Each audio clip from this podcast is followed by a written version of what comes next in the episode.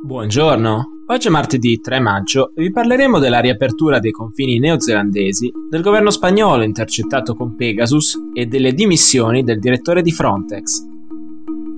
Questa è la nostra visione del mondo in 4 minuti. Ieri la Nuova Zelanda ha accolto i primi 9.000 viaggiatori stranieri che arrivano nell'arcipelago d'inizio 2020.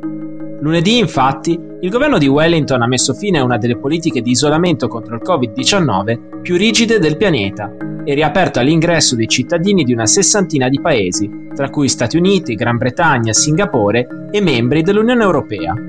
A chi raggiungerà la Nuova Zelanda per turismo o lavoro sarà richiesta la vaccinazione o la negatività al Covid-19, ma non saranno richiesti periodi di isolamento preventivo.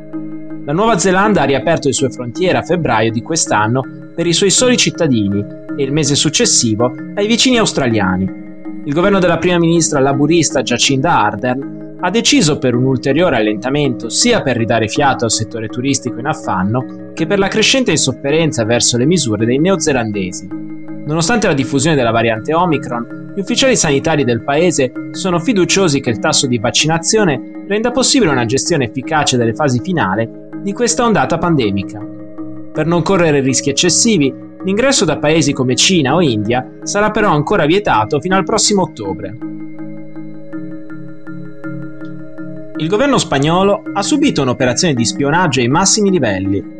Ad ammetterlo è stato ieri il ministro spagnolo per la presidenza Félix Bolanos.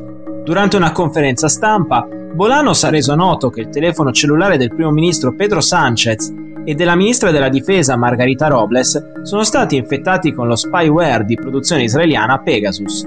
Il telefono di Sanchez sarebbe stato violato nel maggio 2021 e da allora sarebbe stata accertata almeno una fuga di notizie per questo motivo.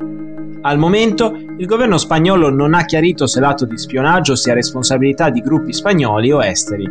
Sul caso indagherà ora l'Alta Corte di Madrid. Lo spyware Pegasus, usato da decine di paesi e agenzie di spionaggio in tutto il mondo, anche per monitorare politici, attivisti per i diritti umani e giornalisti, è già balzato agli onori delle cronache spagnole la scorsa settimana, Secondo la denuncia del gruppo canadese per i diritti digitali Citizen Lab, infatti, almeno 60 persone legate ai movimenti indipendentisti catalani sarebbero state spiate con lo spyware Pegasus. Dopo la denuncia, il partito sinistra repubblicana di Catalogna, che sostiene il governo di minoranza socialista di Pedro Sánchez, ha annunciato che ritirerà il suo appoggio fino a quando sarà fatta luce sulla vicenda.